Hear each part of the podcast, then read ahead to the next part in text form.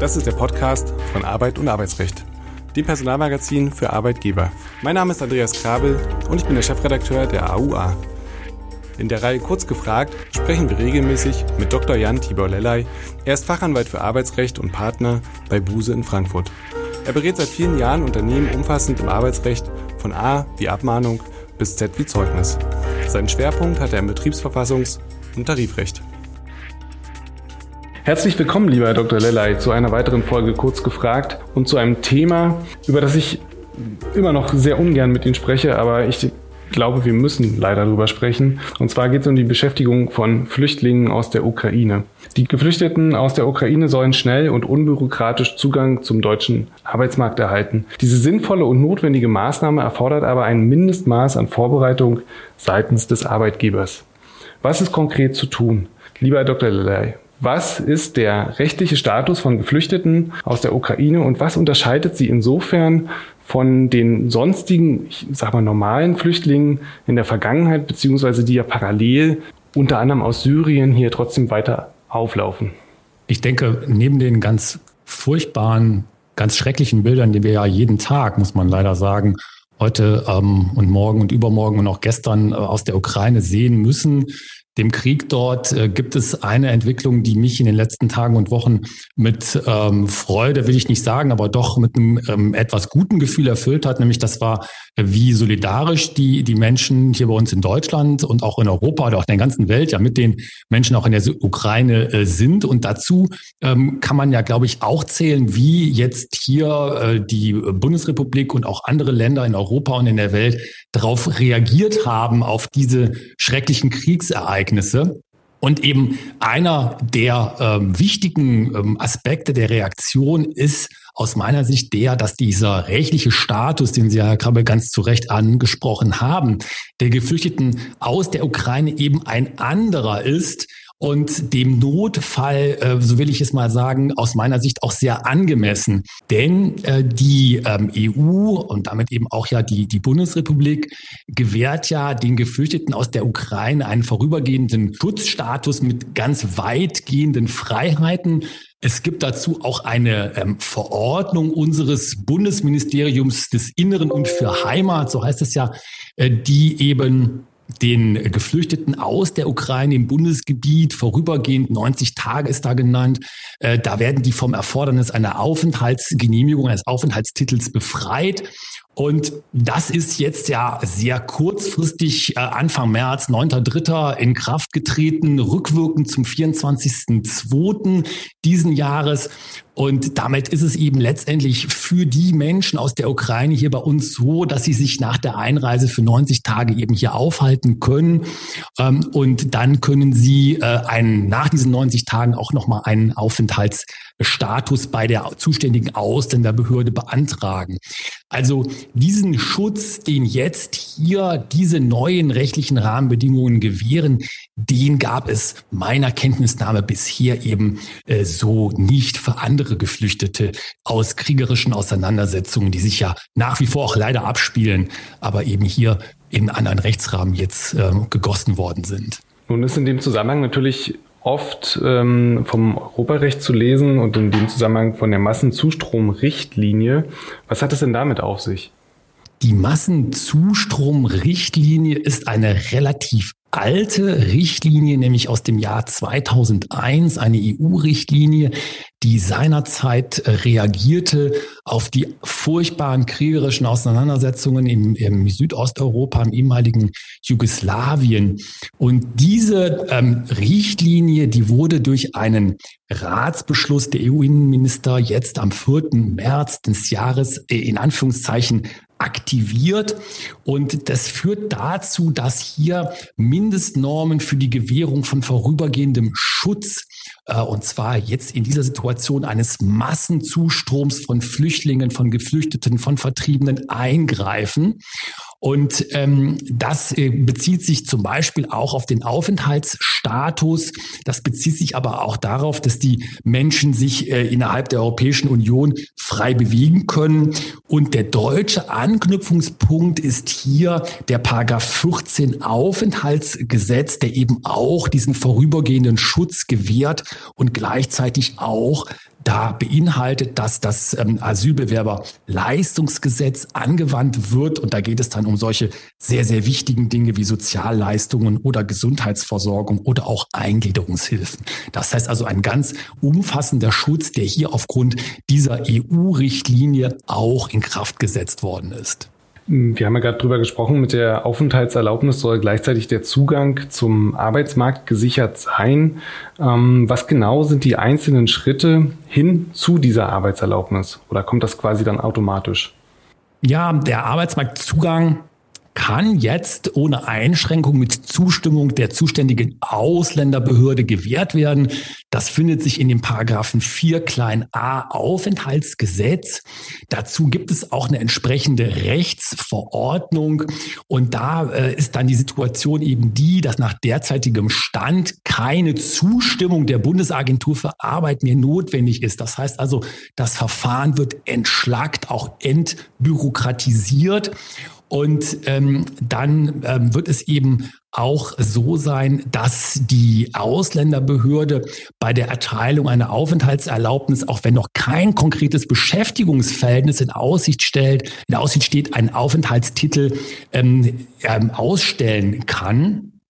Und das bedeutet eben, dass äh, keine weitere Arbeitserlaubnis, also insbesondere hier eben durch die Bundesanstalt für Arbeit erforderlich ist. Insgesamt also ein ganz erleichterter Zugang hier auch zum Arbeitsmarkt, der damit äh, höchstwahrscheinlich intendiert war und hoffentlich ja auch erreicht wird.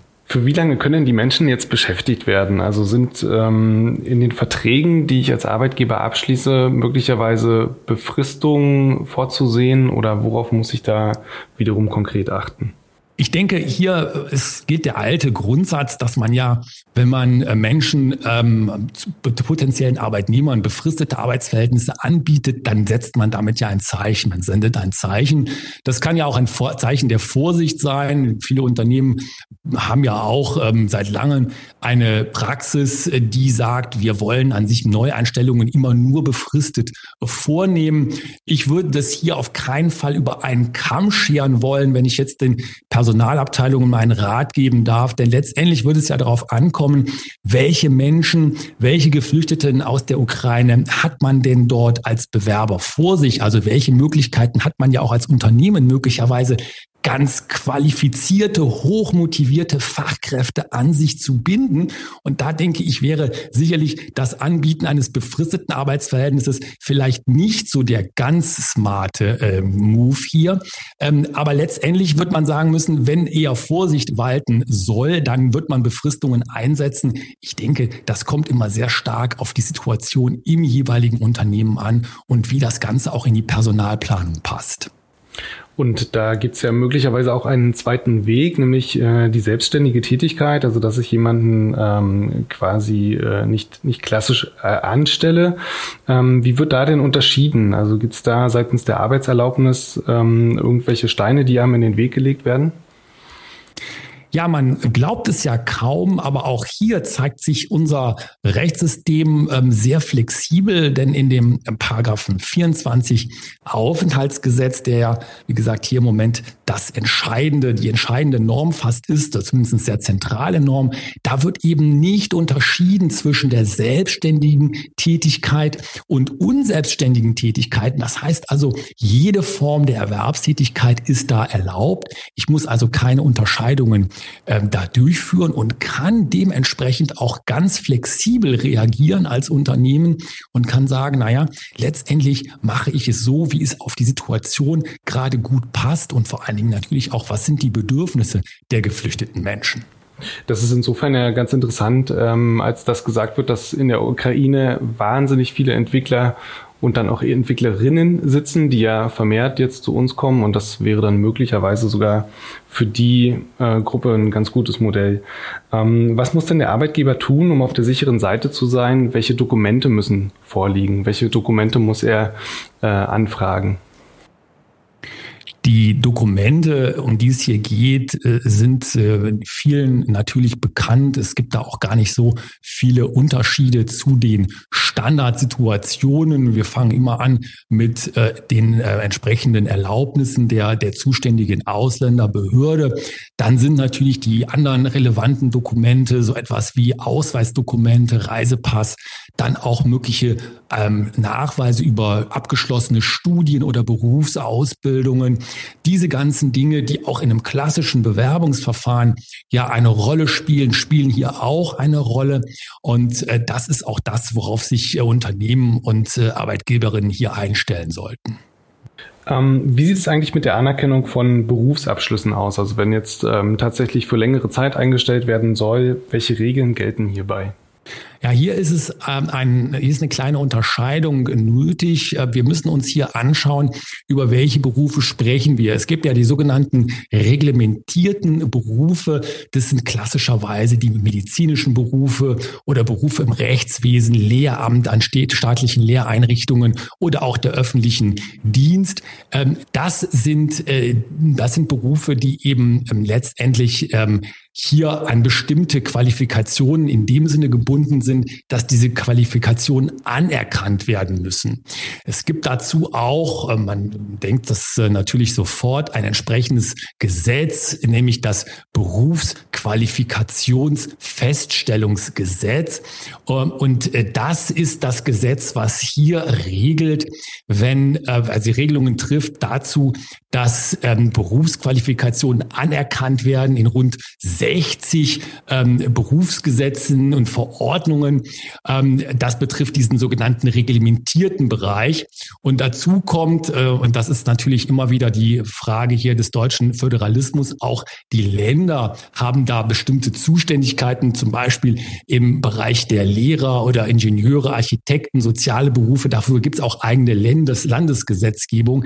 Das heißt also, hier kann man sagen, äh, ist ähm, möglicherweise auch noch was zu tun tun mit dem Bürokratieabbau. Äh, da äh, hat man zumindest in dem Bereich der reglementierten Berufe keinen so einfachen Zugang, wie das vielleicht gewünscht wäre. Also die Regeln werden quasi nicht ausgehebelt. Ähm, Hintergrund der Frage ist so ein bisschen, ist ein Gedanke, der sich eigentlich im Moment verbietet, aber dann doch irgendwie nahe liegt. Ähm, wir haben hier einen Zustrom von vielen Menschen und wir haben gleichzeitig einen Fachkräftemangel. Insofern kommen einige auf die Idee, das miteinander zu verknüpfen und da vielleicht eine Art Lösung zu sehen. Ja, das kann ich sehr gut nachvollziehen und nicht nur das. Ich habe das auch in den letzten Wochen, äh, Tagen und Wochen immer wieder gehört in unserer Beratungspraxis. Das ist meiner Meinung nach sogar fast schon logisch, denn Sie hatten es auch ja gerade, Herr Krabbel, zu Recht angesprochen. Wir haben es ja hier ähm, mit äh, Leuten, mit Menschen zu tun, die ähm, ein sehr hohes Bildungsniveau oftmals haben und vor allen Dingen ein Bildungsniveau häufig in Bereichen, Stichwort eben IT oder Computertechnologie, äh, wo Fachkräfte gesucht werden. Deswegen ist es aus meiner Sicht und gerade eben auch dann aus der Perspektive der Unternehmen, die Fachkräfte suchen, doch geradezu äh, eine ähm, Gelegenheit will ich jetzt nicht sagen, aber doch zumindest ein Gedanke, der aufkommen kann und muss im beiderseitigen Interesse, ob es hier vielleicht Lösungen gibt, um auch hier äh, die Menschen in dem Sinne in den Arbeitsmarkt zu integrieren, dass auch der Fachkräftemangel, Fachkräftemangel damit etwas gemildert werden kann. Wo finde ich denn jetzt als Arbeitgeber speziell ukrainisches Personal? Gibt es äh, spezielle Jobbörsen oder ähnliches? Es gibt ähm, schon entsprechende Initiativen der Bundesagentur für Arbeit. Es gibt übrigens auch auf der europäischen Ebene ein European Employment Service. Das ist ein Netzwerk innerhalb der Europäischen Union, der den Austausch von Arbeitskräften fördert. Ähm, und ähm, der sogenannte Arbeitgeberservice der Bundesagentur für Arbeit kann hier natürlich helfen und tut das auch. Ich habe aber auch, und das finde ich einen ganz interessanten Aspekt, und das zeigt auch wieder, wie weit die Solidarität ja auch geht mit den Menschen in der Ukraine oder den Geflüchteten aus der Ukraine, ganz viele Dinge auf der örtlichen Ebene, zum Beispiel Industrie- und Handelskammern gesehen in den letzten Wochen und Monaten, wo es also vielfältigste Initiativen gibt und insbesondere Initiativen, die eben in den Bereich gehen, Arbeitssuchende äh, mit den offenen Jobs zusammenzubringen. Und da kann man ja sagen, haben auch gerade die lokalen Player, also zum Beispiel Industrie- und Handelskammern, haben häufig einen ganz äh, sehr interessanten Zugang eben auch zu den offenen Stellen und können sehr unbürokratisch und sehr schnell da die entsprechenden Menschen zusammenbringen. Ich glaube, da haben wir schon einiges an sehr, sehr guten Entwicklungen gesehen. Bevor wir zum Schluss kommen, eine meiner Lieblingsfragen betreffend die PR. Äh, sollte man sich denn die Beschäftigung Geflüchteter auf die Fahnen schreiben als Unternehmen? Also auch wenn man sonst vielleicht nicht ähm, so viel Öffentlichkeitsarbeit betreibt, äh, sollte, kann man einfach Politik machen in diesem Sinne. Ja, ich bin immer dagegen, äh, Politik zu machen als äh, Unternehmens, aus Unternehmenssicht. Ich glaube aber, es ist ganz, ganz wichtig und richtig, dass sich Unternehmen, die eben jetzt Geflüchtete aufnehmen in die Belegschaft, die eben auch äh, die entsprechenden Reaktionen und Solidarität zeigen, das auch nach außen tragen. Das ist ja nicht nur so, dass man sagen kann, damit wirkt ein Marketing, ein positives Marketing verbunden. Das ist es auch. Aber man zeigt dadurch ja auch, dass Dinge möglich sind, die vielleicht von anderen nicht so für möglich gehalten werden. Was ich denke, ist wichtig, dass man auch tatsächlich die Dinge umsetzt, die man dann nach außen vertritt und die man nach außen als in Anführungszeichen Personalmarketing betreibt. Was also vermieden werden sollte, ist, dass der Eindruck erweckt wird, den man hinterher dann nicht einhalten kann. Das passiert aber aus meiner Sicht, meiner Erfahrung nur ganz selten. Aber im Sonstigen ist es aus meiner Sicht wirklich so, die Unternehmen, die sich das, wie Sie richtig sagen, Herr Krabbel, auf die Fahnen schreiben, die sollten die Fahnen auch nach draußen hängen und zeigen, dass sie hier entsprechend handeln und nicht nur äh, das Wort Solidarität im Mund führen. Stichwort äh, möglich machen. Ähm, eine Frage, die sich mir jetzt auf den Nägeln brennt, ist, warum sind die getroffenen Maßnahmen, die jetzt ähm, ja möglich sind, nicht auch im Normalfall umzusetzen? Also halten Sie das für sinnvoll oder geboten? Also mit Blick auf Flüchtlinge in Syrien und Co. Das ist ein ganz wichtiger Aspekt und äh, aus meiner Sicht eine ganz äh, wichtige Frage, die ich mir auch immer wieder stelle, auch schon vor den furchtbaren Kriegsereignissen in der Ukraine. Man muss sehen, der rechtliche Rahmen, die EU-Massenzustromrichtlinie ist gerichtet auf katastrophische Ereignisse, äh, Kriegshandlungen und, und Vergleichbares. Man kann natürlich jetzt sagen, naja gut, es gibt ja immer Gründe, warum Menschen ihre Heimat verlassen werden, zu Geflüchteten oder zu Flüchtlingen werden. Ähm, ich denke, was wir im Kopf halten müssen, ist, dass wir hier mit Extremsituationen zu tun haben und hier auch äh, uns darüber im Klaren sein müssen, dass diese Extremsituationen dann auch zu diesen sehr ungewöhnlichen rechtlichen ähm, Instrumentarien führen, beziehungsweise diese Instrumentarien ja auch zum Inhalt haben. Also Maßnahmen, die den vorübergehenden Schutz für Menschen, zum Beispiel aus Krieg, ähm, die dem dienen, die sind aus meiner Sicht nicht immer gut für den Normalfall geeignet. Gott sei Dank soll ja der Krieg kein Normalfall werden und äh, dementsprechend muss man da mit dem äh, Instrumentarium arbeiten, was dann auf den jeweiligen Fall auch passt. Und die Massenzustromrichtlinie ist eben ein Instrumentarium, was auf den Zustrom, den katastrophisch bedingten Zustrom von Menschen und in ihm in großen Mengen, große Massen von Menschen ausgerichtet ist. Vielen Dank, lieber Dr. Lellay. Eine Abschlussfrage hätte ich dann noch, und zwar, wie sieht es eigentlich aus, wenn vermehrt Mitarbeiter aus Solidaritätsgründen für das Ehrenamt freigestellt werden wollen, die jetzt also sagen, ich möchte gerne einen Hilfskonvoi begleiten, ich möchte gerne irgendwo aushelfen ähm, und den Geflüchteten hier helfen, als Volontier an den Hauptbahnhof hier in Berlin gehen beispielsweise. Was muss ich da als Arbeitgeber beachten? Ja, erstmal muss ich beachten, äh, passt das in meine betriebliche Organisation? Sehr, sehr viele Unternehmen, und das ist eine ganz positive Entwicklung, haben das ja schon möglich gemacht. Da gibt es ja Initiativen sowohl von den, Manage den Management-Ebenen runter, so ein bisschen Tone von the top, als auch eben aus den Belegschaften heraus. Ich denke, wo man äh, sich darüber im Klaren sein muss, ist, dass diese äh, Freiwilligenarbeit immer auch mit zusätzlichen und teilweise ja auch körperlichen, zumindest Unternehmens, aber auch seelischen Belastungen einhergeht. Darauf muss man achten. Da sollte man auch die Dinge aus meiner Sicht nicht schönreden, auch von Unternehmensseite, von Personalabteilungsseite, von personalverantwortlichen Seite nicht. Wenn Kolleginnen und Kollegen aus den Belegschaften das tun äh, möchten, dann denke ich, soll man, soll man da auf keinen Fall im Weg stehen als Arbeitgeberin. Im Gegenteil, man sollte das fördern. Man sollte aber auch einen realistischen äh, Blick auf die Dinge äh, beachten. Viele äh, Tun das ja auch in ihrer Freizeit. Das ist nicht immer der richtige Weg, ähm, wenn man das aus Unternehmenssicht auch fördern will. Da sollte man sich dann eben auch beim Zeitkontingent großzügig zeigen. Man sollte eben nur die Belastungen, die damit verbunden sind, aus meiner Sicht nicht unterschätzen. Die sind erheblich. Ganz herzlichen Dank, lieber Herr Dr. Lellay, für diese Folge. Ich hoffe, diese schweren Themen bleiben uns demnächst erspart. Vielen Dank und tschüss, bis zum nächsten Mal. Dankeschön. Tschüss.